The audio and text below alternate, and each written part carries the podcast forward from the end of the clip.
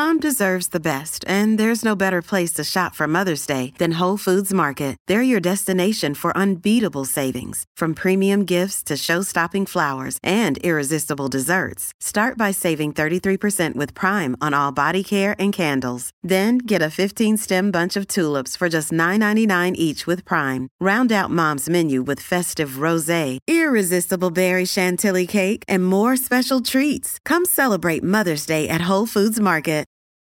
Your brain needs support, and new OLLY Brainy Chews are a delightful way to take care of your cognitive health. Made with scientifically backed ingredients like Thai ginger, L-theanine, and caffeine, Brainy Chews support healthy brain function and help you find your focus, stay chill, or get energized. Be kind to your mind and get these nootropic chews at ollie.com. That's O L L Y.com. These statements have not been evaluated by the Food and Drug Administration. This product is not intended to diagnose, treat, cure, or prevent any disease. Angel of Mercy is based in part on the book The Death Shift The True Story of Nurse Genene Jones and the Texas Baby Murders by Peter Elkind. Due to the graphic nature of this woman's crimes, listener discretion is advised. This episode includes discussions of child murder that some people may find offensive. We advise extreme caution for children under 13.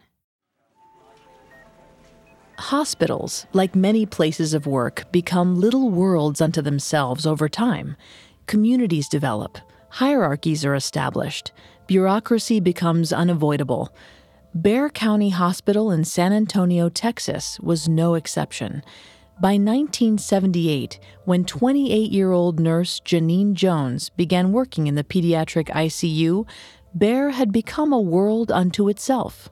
The hospital was still reeling from a highly public federal trial in which the Texas state government had been accused of denying medical resources to San Antonio's poor Hispanic and Latino population. In response, San Antonio turned Bexar County into a partial charity hospital, promising that the medical facility could cater to everyone in need. As the state and hospital had feared, however, the sudden influx of poorer, harried populations had driven away wealthier patients and large amounts of funding. The hospital found itself under intense scrutiny to deliver on its promises while struggling with understaffing and underfunding. In such a charged atmosphere, Bexar County found itself in an even tighter spot in 1981 when someone began killing children en masse in the pediatric ICU. Picture a murderer, a gangster, a thief. Did you picture any women? We didn't think so. Society associates men with dangerous crimes, but what happens when the perpetrator is female? Every week, we examine the psychology, motivations, and atrocities of female criminals. Hi, I'm Claire. And I'm Vanessa. And you're listening to Female Criminals. Today, we are continuing to explore the twisted mind of child killer Genene Jones. Last week, we covered Genene's life before her crime spree and her first few kills. This week, we'll continue examining her murders and see how she was finally caught. We'd like to ask a quick favor. Would you leave a five star review of female criminals on your favorite podcast directory? It seems so simple, but it really helps us out. And don't forget to subscribe while you're there, because a new episode comes out every Wednesday. You can also find us on Facebook and Instagram at Parcast and on Twitter at Parcast Network.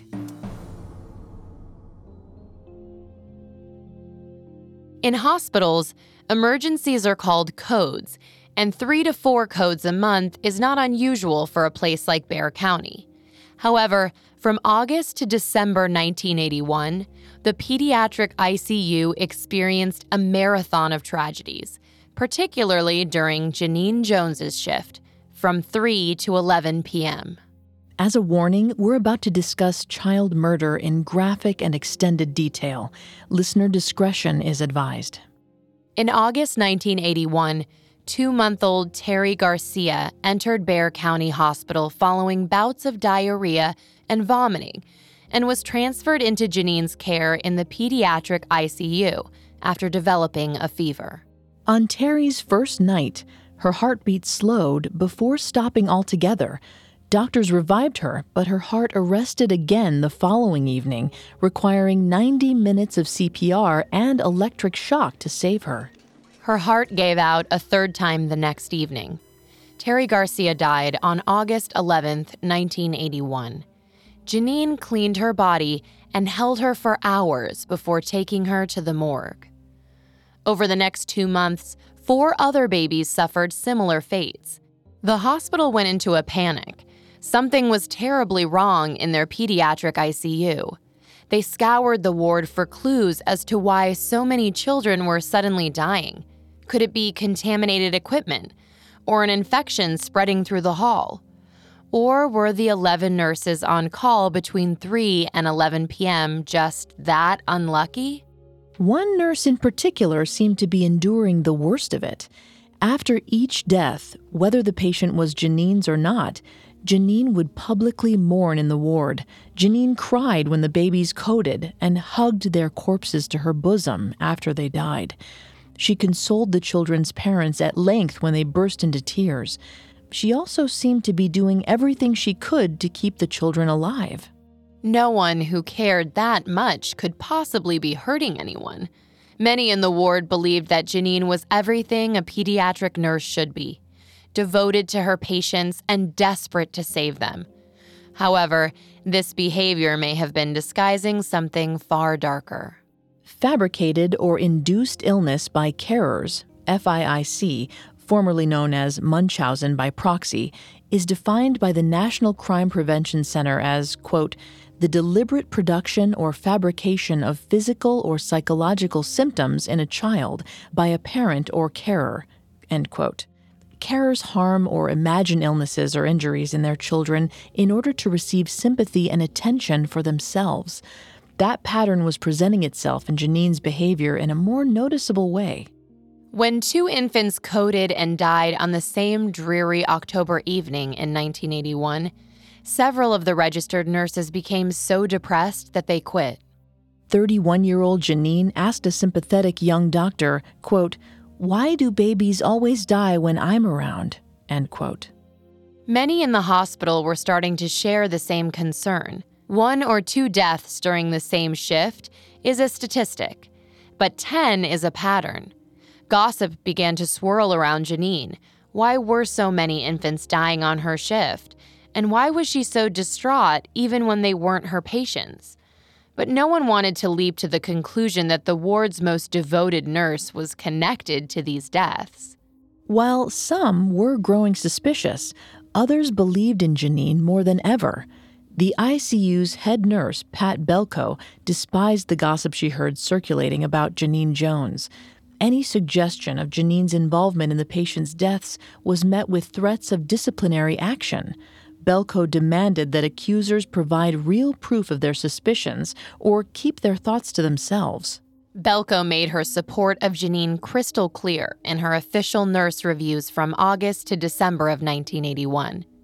She stated that Genene was an invaluable nurse, providing much needed support to parents and patients in their hour of need.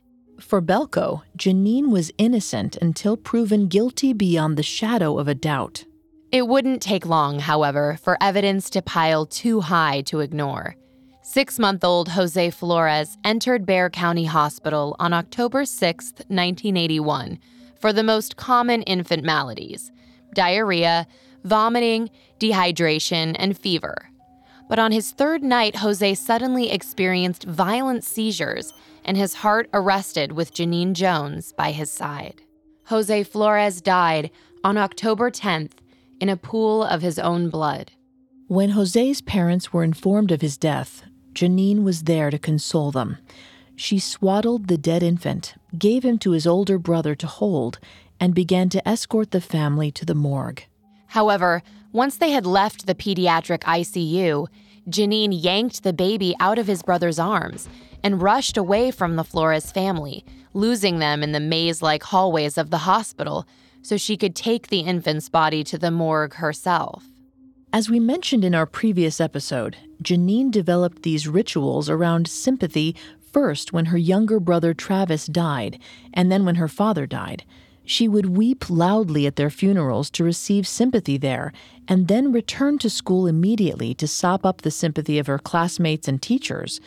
As an adult, she continued this pattern with her infant patients and with Jose Flores in particular. Much of the older research into serial killers and psychopaths suggested that they were incapable of empathy, but newer research published by the Frontiers in Human Neuroscience journal suggests that they empathize purposefully, never spontaneously. Where a normal person might rush to the aid of a parent who has just lost their child, a psychopath can choose whether to feel empathy. She put on a show in front of her coworkers of giving Jose to the Flores family and letting them carry him. But once they were alone, Genene took the baby back so she could present it to the morgue workers in the bowels of the hospital. So she could be the one to receive sympathy for the dead infant in her arms. The bizarre event left the Flores family, as well as some in the hospital administration, deeply confused. And it caught the attention of someone who, to this point, had been one of Genene Jones's greatest admirers. Dr. Jim Robotham, the medical director at Bexar County, had come to admire Genene's stalwart resolve with the patients and her unwillingness to put up with political nonsense. However, something bothered him about Jose Flores's death the bleeding. Jose hadn't just bled from his IV line, he had bled from his mouth, his rectum, his eyes. Too much inexplicable blood, and there were only two possible causes. The first cause is something called disseminated intravascular coagulation, or DIC, a rare side effect of infection that can prevent blood from clotting. The second cause was more troubling an overdose of heparin, a drug used by nurses to keep blood from clotting in IV lines. Heparin is extremely common in hospitals. Doctors and nurses use it every single day in microscopic doses.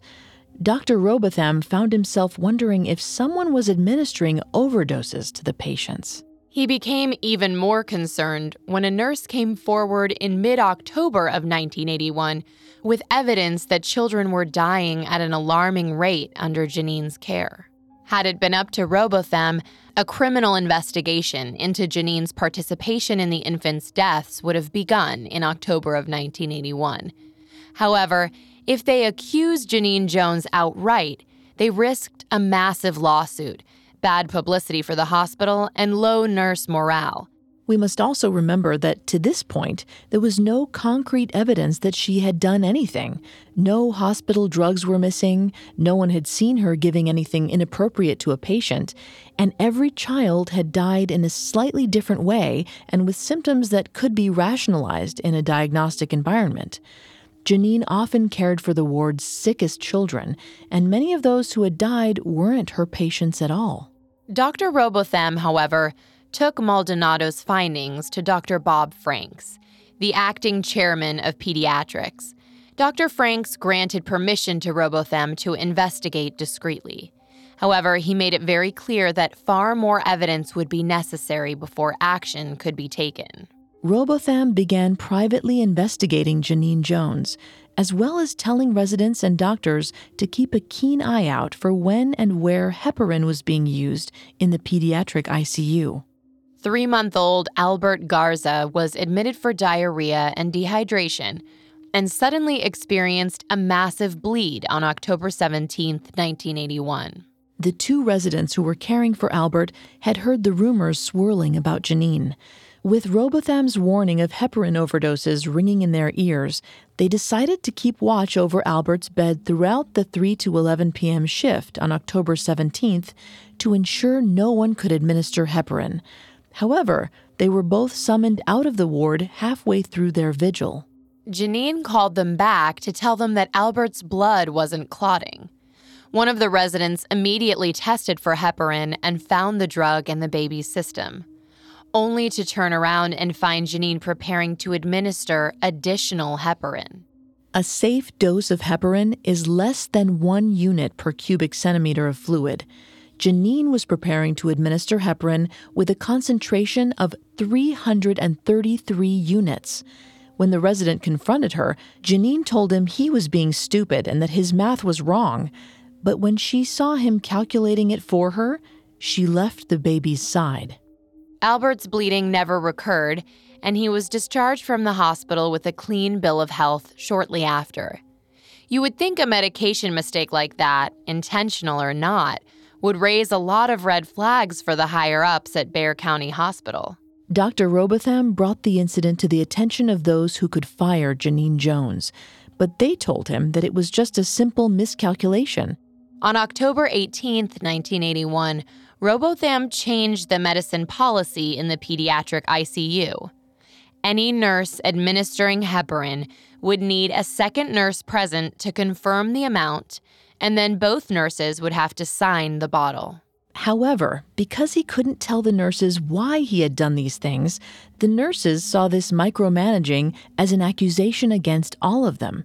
They closed ranks and started pointing a finger at Robotham. Those who saw the heparin incident as a mistake started wondering if Robotham was obsessed with Genene. Those who suspected Genene, however, began reporting any strange incident they witnessed. In late October, when a drowning boy was resuscitated and brought into the pediatric ICU, for example, Genene told residents that they should let him die because, quote, he doesn't have any brain left, end quote. In another incident, Genene told a resident to push a massive dose of sugar solution on a baby with low blood sugar. But when the resident checked, the infant's sugar levels were normal. Genene began testing other boundaries too. She clocked out early without explanation and ignored direct orders from head nurse Belko. Her hypochondria also picked up again. She was admitted to the hospital four times, though no one could ever find anything medically wrong with her. If attention and sympathy were her drugs, then being treated for hypochondria also satisfied that urge. So too did disobeying orders. That attention is still attention. Despite her odd behavior and obvious mistakes, when Dr. Robotham went back to the head of pediatrics, Dr. Franks, in November of 1981, Dr. Franks told him these behaviors didn't concretely add up to murder. He would only admit that the number of children dying was cause for concern. On November 10, 1981, Franks kicked the problem further up the hospital hierarchy to B.H. Corum, the administrator who oversaw the entire district. He delegated the pediatric ICU issue to his underling, John Guest, and the head of nursing, Virginia Mousseau. But in a memo, he mentioned that while the number of infant deaths was concerning, the real issue might be that Dr. Robotham was, quote, getting out of hand with suspicions and emotions, end quote. Corum told Guest to monitor Robotham's behavior. If Robotham had had any concern for himself, he might have quieted down about his relentless investigation. Instead, he seemed to go all in. He wrote the head of pediatrics a five page memo detailing the deaths of nine children during Genene's shift. Children who had been admitted with one illness only to die from another. This only seemed to make the administration more concerned about his fixation with Genene. They believed he had settled on a culprit, and when he could produce no hard proof of her guilt, had become obsessed with her. But it wasn't just Robotham who was certain Genene was guilty. Fellow pediatric ICU nurse Pat Alberti had been regularly telling the hospital psychiatrist since September 1981 that Genene Jones was killing kids. However, since there always seemed to be a way to rationalize what was happening, and in all other ways Genene was a model nurse, Genene continued caring for children in the ICU. 11 month old Joshua Sawyer had been rescued from a house fire and was being treated for smoke inhalation when he came under Genene's care on December 8, 1981. Despite the confidence of doctors and great progress, Another nurse overheard Genene telling Joshua's parents that long term brain damage was the best they could hope for if Joshua survived. She suggested that death would be the kinder outcome. Joshua died during Genene's next shift on December 12, 1981. As had become Robotham's procedure, doctors took samples of Joshua's blood to check for high doses of medications, But in the aftermath of his death, the test results slipped into patient report purgatory, where they would sit for over a year. Following Joshua Sawyer's death on December 12th, Dr. Robotham redoubled his efforts. He told trusted nurses and physicians to page him for every single code and to keep an eye on Genene Jones. Genene knew he was watching her, too. At one point, she asked Robotham point blank if he thought she was hurting children. Dr. Robotham told her he didn't know. Head of pediatrics, Dr. Franks, believed that Robotham had become obsessed with Genene Jones. Dr. Franks put Robotham on temporary leave, but Robotham knew that was just a precursor to being fired. Robotham had followed the hospital's policy of telling no one about Genene until there was hard proof she had done something wrong. But as Robotham's last act as medical director at Medical Center Hospital, he pulled his trusted friend, Dr. Kenneth Copeland, aside and told him he earnestly believed that Genene Jones was a killer. Remember, we said that an average month would see three to four patient emergencies or codes. After Robotham was forced out in December, Medical Center Hospital's pediatric ICU experienced 10 codes and seven infant deaths in four short weeks. Four of the patients were Genene's. We'll return to our story in just a moment. And now let's continue the story. Suspicions surrounding Genene Jones' involvement in infant patient deaths had reached an all time high in December 1981. Her most earnest accuser, Dr. Jim Robotham, had been fired, but he had told his trusted friend, Dr. Kenneth Copeland, that he believed Genene was killing children. One month old Rolando Santos was admitted to Genene's ICU on December 27, 1981, with a treatable bout of infant pneumonia. Most patients with the same illness were sent home within a week. However, on January 3, 1982, Rolando's pneumonia became something else entirely. During the 3 to 11 p.m. shift, little Rolando began to bleed, not just from his IV, but from older puncture wounds across his little body. Several of the doctors believed it was the onset of DIC, the rare infection that prevents blood from clotting. However, the bleeding symptom was gone by the next morning. The symptom wouldn't reappear in Rolando until the evening of January 6, 1982. It took Dr. Copeland three days to confirm his suspicion that Genene was involved. From January 3rd to 6th, Genene had been off duty. On January 6th, when Genene's next shift began, Rolando bled everywhere. One resident described him like a water balloon covered in leaks. Dr. Copeland sent Rolando's blood to the lab for testing. Results confirmed that Rolando had too much heparin in his system. Dr. Copeland did the only thing he could think to do he administered a drug that reverses the effects of heparin, called protamine sulfate. If he was wrong about the heparin, the protamine could do permanent damage to Rolando's body. He decided it was worth the risk and administered an entire bottle of protamine himself.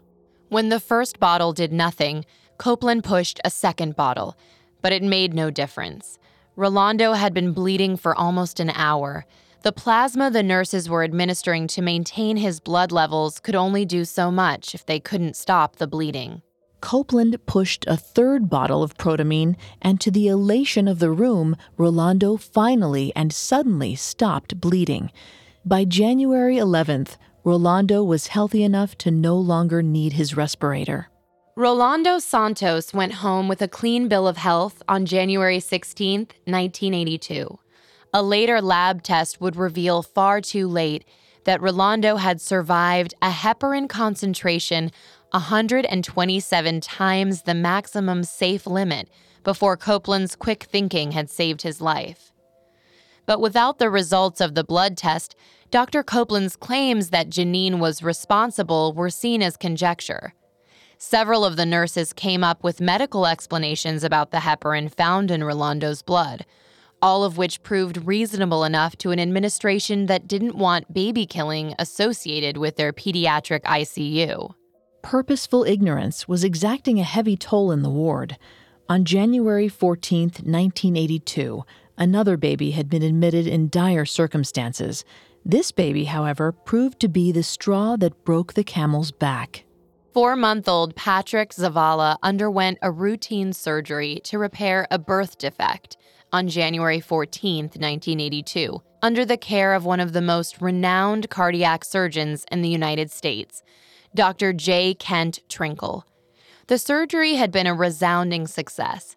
After surgery, Patrick had entered the pediatric ICU and recovered so quickly that by January 17th, he was healthy enough to be removed from his respirator. When the day nurse ended her shift at 3 p.m. on January 17th, she noted in her patient log that little Patrick had been awake and aware through her entire eight hour shift. Patrick's mother would confirm that report. By 4 p.m., however, Genene Jones would note that the baby was lagging. At 6:30 p.m., Genene told a surgery intern that Patrick was unresponsive. The surgery intern took the baby for a brain scan at Genene's suggestion, and Genene accompanied him. Patrick's heart stopped in the CAT scan room. The intern put out a call for a pediatrician, but by the time the intern turned back to check on the patient, he found Genene with syringe in hand. She already had the drug they needed to revive Patrick. She had brought it with her. A few minutes later, as doctors raced Patrick back into the ICU, he began to have seizures and his heart stopped. Dr. Trinkle, the surgeon who had performed on Patrick, was not used to losing his patients. But unlike Dr. Copeland and Dr. Robotham, Trinkle had an ace up his sleeve. He was a superstar surgeon that the hospital could use to attract wealthy benefactors and patients. To the hospital, Trinkle was a somebody a somebody no one wanted to piss off. On January 20th, 1982, Trinkle demanded an explanation. He had watched Patrick Zavala's autopsy with his own eyes. His surgery had gone flawlessly, so it must have been someone's clumsy mistake or sinister behavior in the ICU that had caused the child's death. More than that, he revealed that the surgeons had sensed something was wrong in the pediatric ICU for months. On January 20th, 1982, following Trinkle's demands for answers, an official memo circulated the hospital about how shoddy the pediatric ICU had been of late, demanding a response. Even worse, after reviewing the memo, the hospital psychiatrist felt compelled to come forward about the pediatric nurse, Pat Alberti, who had been claiming for months in session that Genene Jones had been murdering patients. The dirty little rumor the hospital had tried to ignore had finally gone public. On January 25, 1982, six hospital administrators met to discuss the situation. Robotham was also there. They noted how many of her patients had entered the hospital with one illness and died from something totally unexplainable. Unfortunately, because there was no completely verifiable proof, the hospital lawyer told the panel that any action against Genene would not only sink the hospital into a lawsuit it couldn't afford, but would also reveal to the public what was going on in their pediatric ICU. They wouldn't survive it. The panel felt their hands were tied. They would need to have an outsider come into the hospital and conduct an objective investigation. If the private investigation happened to unearth proof that Genene was responsible, so be it. But if not, they would fix the problems the investigator found. To Robotham's relief, the panel agreed to hire Robotham's esteemed mentor from the Toronto Children's Hospital to investigate. The Toronto Children's Hospital had the most advanced and esteemed pediatrics unit in the world in 1982, and Dr. Alan Conn was their star pediatrician. He was also notoriously skeptical and famous for his dedication to evidence and research. If anyone could figure out what was really happening in Genene's pediatric ICU, it was him. Conn's investigation began on February 15, 1982. His arrival to the ward was not met well. Staff became petrified that he and his team were scouring the ward for proof of mistakes and misconduct. Conn began his investigation by interviewing all 32 employees in the pediatric ICU, including Genene Jones. But his interviews only seemed to confirm his suspicion that the ward's dysfunction ran deeper than a single nurse. There was too much hostility between the doctors and nurses, between the nurses and the hospital administration, between the registered nurses and the vocational nurses. Conn seemed to come to the conclusion that trying to blame Genene Jones for everything that was happening in the ward was simply a symptom of a ward that wouldn't function right whether she was there or not. Conn concluded his two month investigation by figuratively blowing up the infrastructure of the pediatric ICU. Conn pulled his protege, Dr. Robotham, aside and told Robotham he was being permanently transferred to recover from what Conn felt was most likely burnout. The pediatric ICU would be closed for reshuffling and renovations, and all patients would be transferred to other areas of the hospital in the meantime. His solution to the Genene Jones problem was to circumvent the problem entirely. Conn advocated for removing vocational nurses from the pediatric ICU and requiring that all future hires be registered nurses. This allowed the hospital to clean shop without suggesting guilt or negligence. Genene wouldn't have to wait long for a new job. Kathy Holland, a doctor who had spoken on Genene's behalf during Conn's investigation, offered to hire Genene on as a pediatric nurse in her brand new private practice in Kerrville, Texas. Holland had been disgusted by Medical Center Hospital's treatment of Genene Jones. Jones, she thought, was innocent, an easy target for a hospital that wanted to deny their own failings in the pediatric ICU.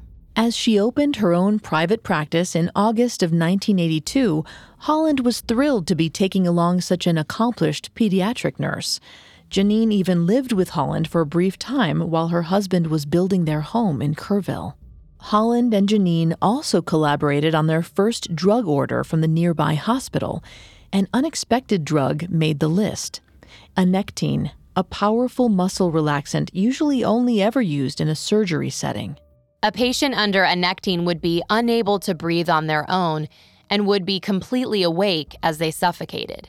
There was no reason for a private practice in pediatrics to keep a supply of anectine. Whether Holland knew about that first bottle of anectine in the medication order is unknown. Holland's private practice opened officially on August 23, 1982. Genene arrived to work wearing a badge that read Genene Jones, Pediatric Clinician, a badge that usually is only worn by registered nurses. On August 24, 1982, Petti and Reed McClellan brought their 14 month old daughter Chelsea to Dr. Holland's office for the sniffles.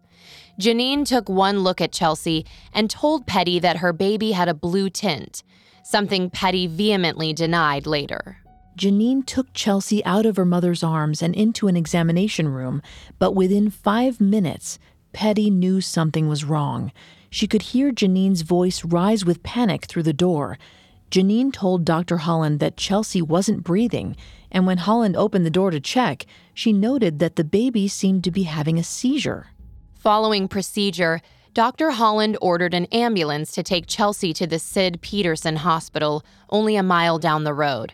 However, when doctors there examined Chelsea, they could find no explanation for her seizure or why she would be struggling to breathe. In fact, nurses would note the baby was completely alert and a healthy pink color.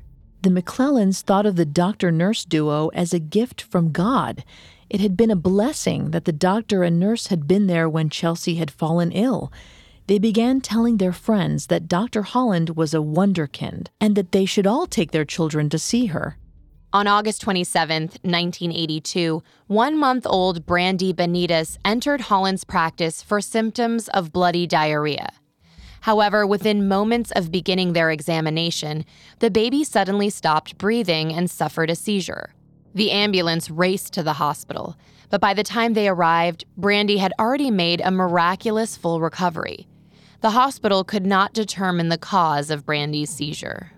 For Dr. Holland, these incidents seemed to reaffirm her belief that she had made the right choice in moving to Kerrville to open her practice, and an even better choice picking her nurse. When four month old Chris Parker arrived on August 30th, 1982, He was suffering from mild breathing problems. Genene insisted, however, that he was much sicker and they rushed him to Sid Peterson Hospital. As Holland examined him, the Sid Peterson nurses and doctors whispered among themselves. There seemed to be nothing wrong with him. Perhaps that's because Genene had already found a more interesting plaything. Jimmy Pearson, a physically and mentally disabled seven year old boy trapped in an infant body, was suffering from complications of his condition. Sid Peterson Hospital had arranged to fly Jimmy via medical helicopter to San Antonio for additional treatment. Dr. Holland arranged for Chris Parker to ride accompanied by Genene Jones. However, just 15 minutes into the flight, the Army medic noted that Genene began to exhibit troubling behavior. She told the medic that Jimmy was having a seizure, even though his heart monitor showed no signs of distress. She also pulled out a stethoscope and told the medic that the boy had no heartbeat, even though the medic knew from experience that it was impossible to hear through the din of the chopper blades. Then Genene produced a filled syringe from her pocket and injected Jimmy. The medic told his pilot to make an emergency landing. Jimmy had stopped breathing. On the ground, the medic managed to revive the boy and got on their way again.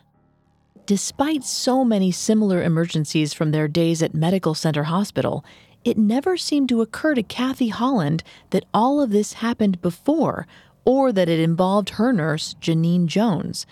As we mentioned earlier, it also feels like Genene, like many serial murderers, had begun to escalate her crimes and test the boundaries of what she could get away with.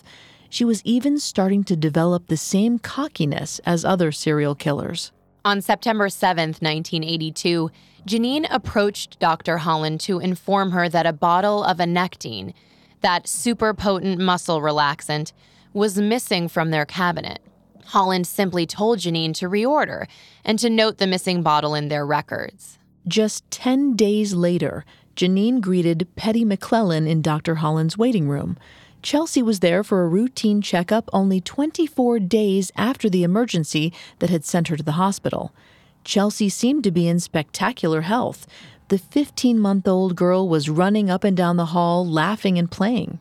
Genene's notes, however, stated that Petti had said Chelsea had suffered a seizure per day in between visits and would periodically stop breathing. While Genene wrote, Holland told Petti that Genene was going to administer two routine immunizations before their checkup. Petti scooped her daughter up and sat with the little girl in her lap as Genene pushed the first immunization. But Petti quickly shouted that something was wrong. Chelsea's mouth had fallen open and her eyes were wide. She would later tell the court it looked like her baby was trying to call out, Mama. Genene told her the baby was just scared and pushed the second syringe. Chelsea began to seize in her mother's arms, and Holland came running, alerted by Petti's panicked screaming. Holland forced a breathing tube down little Chelsea's throat and called for an ambulance. Instead of taking her to the local hospital, Holland told the ambulance to drive to Medical Center Hospital in San Antonio. She and the McClellans would follow behind by car, Genene would assist in the ambulance. Chelsea stopped breathing again eight minutes into the ride. They pulled into a small county hospital, but the strain had been too much for Chelsea's tiny body. After 20 minutes of chest compressions, Dr. Holland pronounced Chelsea's time of death, 1:25 p.m. on September 17, 1982. When Dr. Holland told Petti McClellan, she couldn't believe it. Chelsea had been running and playing only an hour ago. How could she be dead? Dr. Holland found herself wondering the same thing. She ordered an autopsy and accompanied Chelsea's body to San Antonio, while Genene returned to Holland's clinic. Where she welcomed their next patient into the examination room. Five month old Jacob Evans simply wouldn't stop crying. Dr. Holland told Genene to take Jacob to Sid Peterson and that she would be there soon to examine him. Genene told Jacob's parents she would examine him first. Genene took the wailing babe from his mother's arms. Just minutes later, the parents heard their baby's cry cut off mid scream. They rushed into the exam room to find him blue and seizing on the table. The Evans rushed Jacob to the hospital with Genene in tow. The doctors were able to revive him, but could find no reasons for his arrest. After so many emergencies, Holland was relieved to close the office for Memorial Holiday weekend on September 18, 1982. But Genene agreed to see one month old Anthony Wynne herself there later that afternoon. Holland had delivered Anthony. The Wynnes trusted her. By association, they trusted her nurse, Genene Jones. Genene examined Anthony and declared that the soft spot on Anthony's head felt swollen and that the baby was suffering from a staph infection. She told them they were taking Anthony to the hospital. Genene called ahead to Sid Peterson Hospital and told them to expect a baby with low blood sugar, bloody diarrhea, and a fever. Holland was also summoned from her holiday. However, when the infant arrived, nurses noted he wasn't even warm. He was alert and playful. Holland could find nothing wrong with him, and Anthony left the hospital shortly afterward. Genene told Holland that the baby's parents had called from outside the clinic and she refused to turn them down. Whatever was going on, the doctors at Sid Peterson had caught on far faster than those at Medical Center Hospital. On September 22nd, the doctors convened to discuss the influx of infant emergencies. A practicing physician who had worked in the area for 40 years declared that in all of that time he had never seen an infant arrest. Yet there had been four arrests and one death in Holland's first month in Kerrville. On September 23, 1982, Chris Parker returned to Holland's practice for a checkup, but Genene passed him over for five month old Rolinda Ruff, who was visiting Holland's practice for diarrhea and an ear infection. Holland told the Ruffs that Rolinda was dehydrated and that Genene was going to begin an IV of fluids. Genene took the baby into the exam room, and moments later, Rolinda's mother heard Genene telling her baby to breathe. Holland called Sid Peterson and told them to expect an infant patient in cardiac arrest. Across the hospital, doctors who had convened only the day before to discuss Holland's many emergencies made their way to the hospital ER to see who Holland was bringing in now. By the time Rolinda arrived, however, she was breathing on her own again and struggling against her breathing tube. And that's when Dr. Frank Bradley, an esthetician, took notice as Rolinda's arm flopped back down beside her when she tried to remove her breathing tube. He had seen that move before made by surgery patients who had the muscle relaxant anectine in their systems. Someone had dosed Rolinda with anectine. While Dr. Bradley was making his discovery, Genene was far away in the hospital lobby where she found Chris Parker waiting to be examined. She placed him on a cardiac bed intended for a patient arriving by ambulance. When a passing nurse barked at her to remove him, Genene told her, quote, Well, I hope to hell this baby doesn't go into cardiac arrest, end quote. Moments later, Genene called out for help. Chris Parker was in cardiac arrest. Holland rushed in and ordered drugs, which brought Chris Parker back. The nurses then brought Holland's attention to a nearby half filled syringe lying beside the patient. No one knew where it had come from. Uncertain, Holland told them they should probably throw it out. That afternoon, the doctors of Sid Peterson brought Dr. Holland in to speak with her. They were concerned about the number of emergencies coming from her clinic. They also told her they suspected that someone had given Rolinda the brutally strong drug anectine. When Holland left, calls were made to the Texas Board of Medical Examiners to report Holland's possible participation in the emergencies at her practice, and to the Texas Board of Vocational Nurse Examiners to report Genene Jones. The nurse board contacted Texas Ranger Joe Davis. After a single month of emergencies in Holland's private practice, Sid Peterson Hospital had done what Medical Center Hospital had failed to do in a year. There would now be a formal investigation into Genene Jones.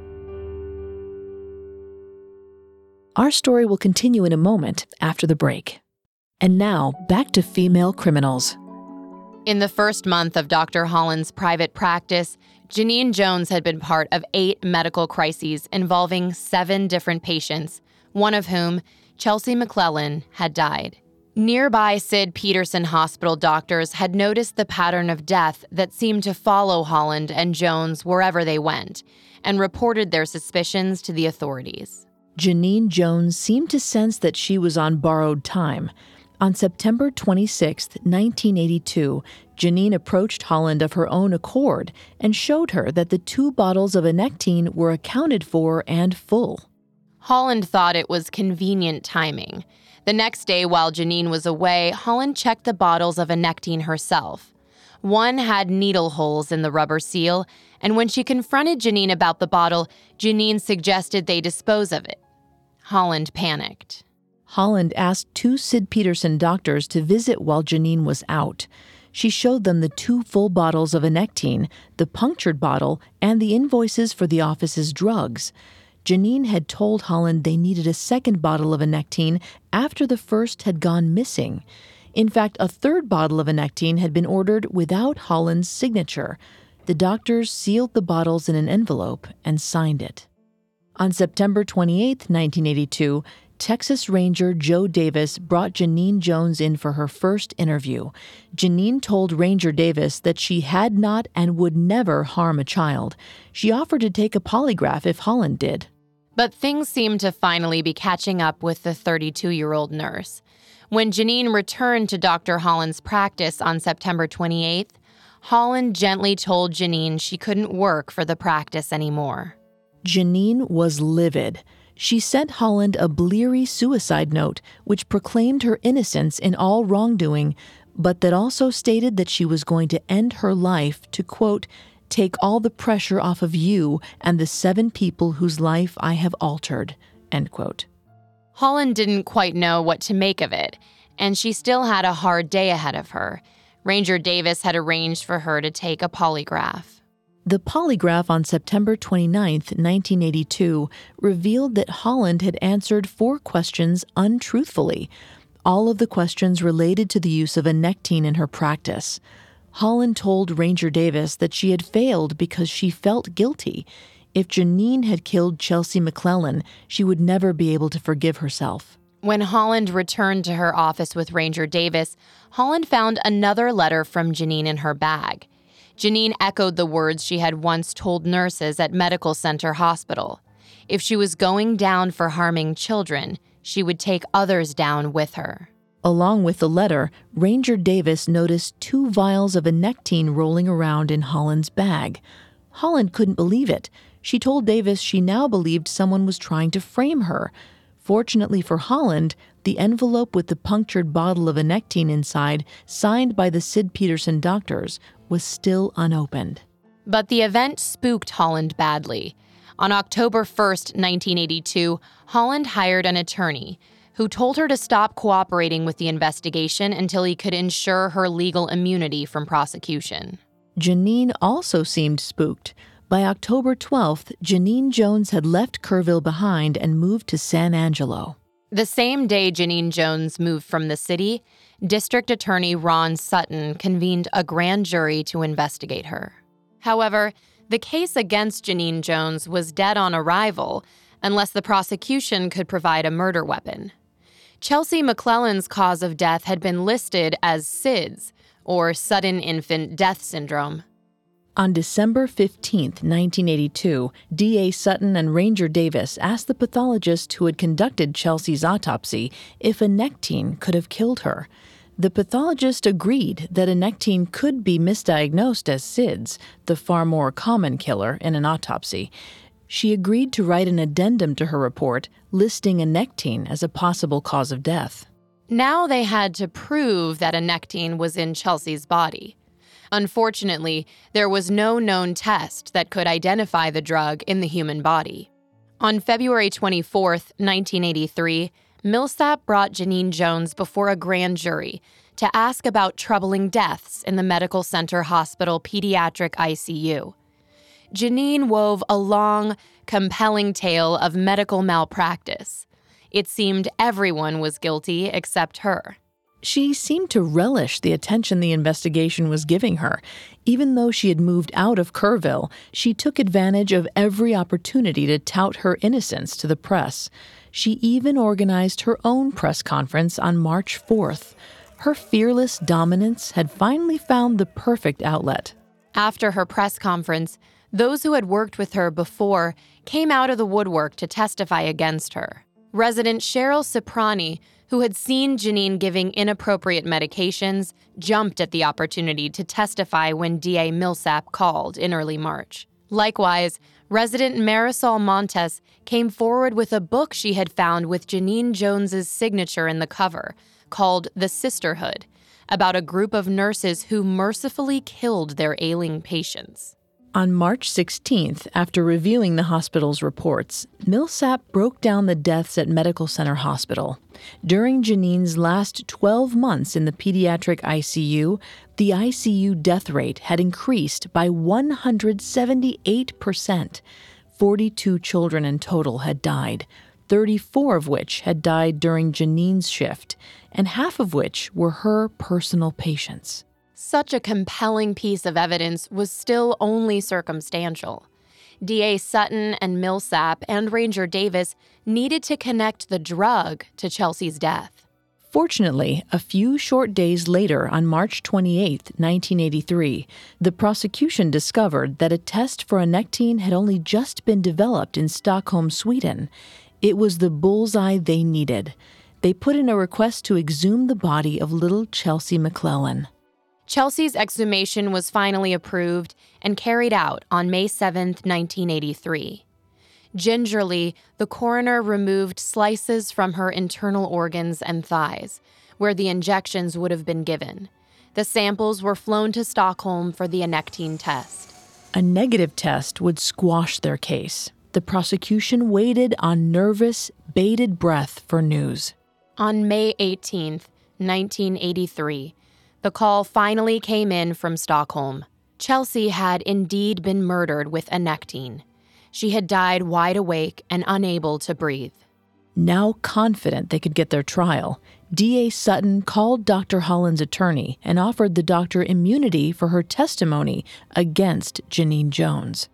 One week later, on May 25, 1983, DA Sutton brought the anectine test results before the grand jury and obtained eight criminal indictments against Genene Jones one count of murder for Chelsea McClellan, and seven counts for the other Kerrville children who had suffered medical emergencies while in her care. The trial was a twisted four weeks of courtroom theater that began on January 16, 1984 people from across Texas scrambled for seats every morning and camped out in the hallway for seats after lunch, watching for signs of guilt or insanity from Genene. To the very end, Genene seemed convinced the entire trial was just a technicality, as she doodled in court. Oxford psychologist Kevin Dutton's research suggests that her calmness under pressure may be the nail in the coffin of her psychopathy diagnosis. The same traits that allowed Genene to hide in plain sight were the traits that helped to seal her fate in the courtroom.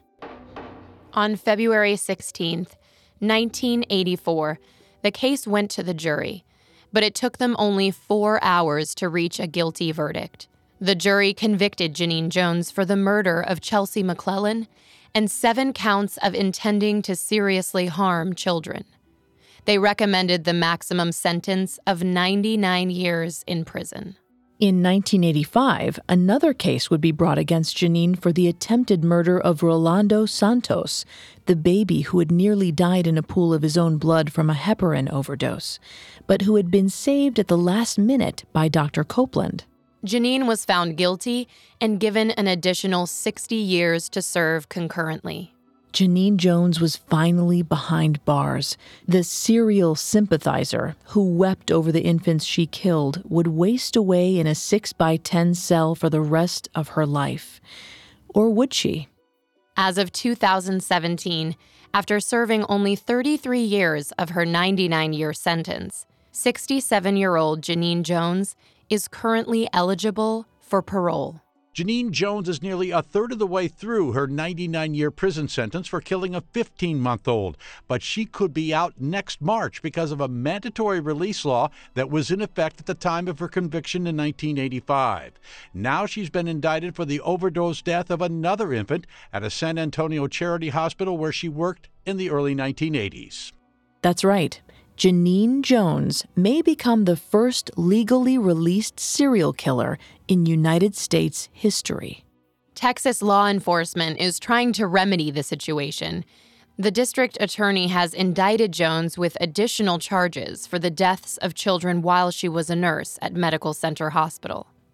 On May 25, 2017, she was indicted for the murder of 11 month old Joshua Sawyer. The blood test that had been overlooked later revealed that Joshua had overdosed on a sedative called Dilantin. We proceeded with this one charge at this time. When we, when we file that charge at the district attorney's office, it's anticipated we'll file multiple aggravated assault charges on top of this one. And we are currently investigating up to seven incidents uh, Christie. On June 21st, 2017, Another indictment came through for the murder of two year old Rosemary Vega. For now, Angel of Death Genene Jones remains in jail, awaiting her next trial for child murder. You can learn more about Genene Jones in Peter Elkind's book, The Death Shift The True Story of Nurse Genene Jones and the Texas Baby Murders, available on Amazon.com. Thanks again for tuning in to Female Criminals. If you want to listen to any previous episodes of Female Criminals, you can find them on Apple Podcasts, Stitcher, TuneIn, Google Play, and Spotify, or on our website, parcast.com. That's P A R C A S T dot com. A new episode of Female Criminals comes out every Wednesday. If you like what you hear, please leave a five star review or tell us what you think on social media. We're on Facebook and Instagram as at Parcast and Twitter at Parcast Network. Female Criminals was created by Max Cutler, is a production of Cutler Media, and is part of the Parcast network. It is produced by Max and Ron Cutler, sound design by Michael Langsner, with production assistance by Ron Shapiro and Paul Mahler. Additional production assistance by Carly Madden and Maggie Admire. Female Criminals is written by Jordan Trappier and stars Claire Delamar and Vanessa Richardson.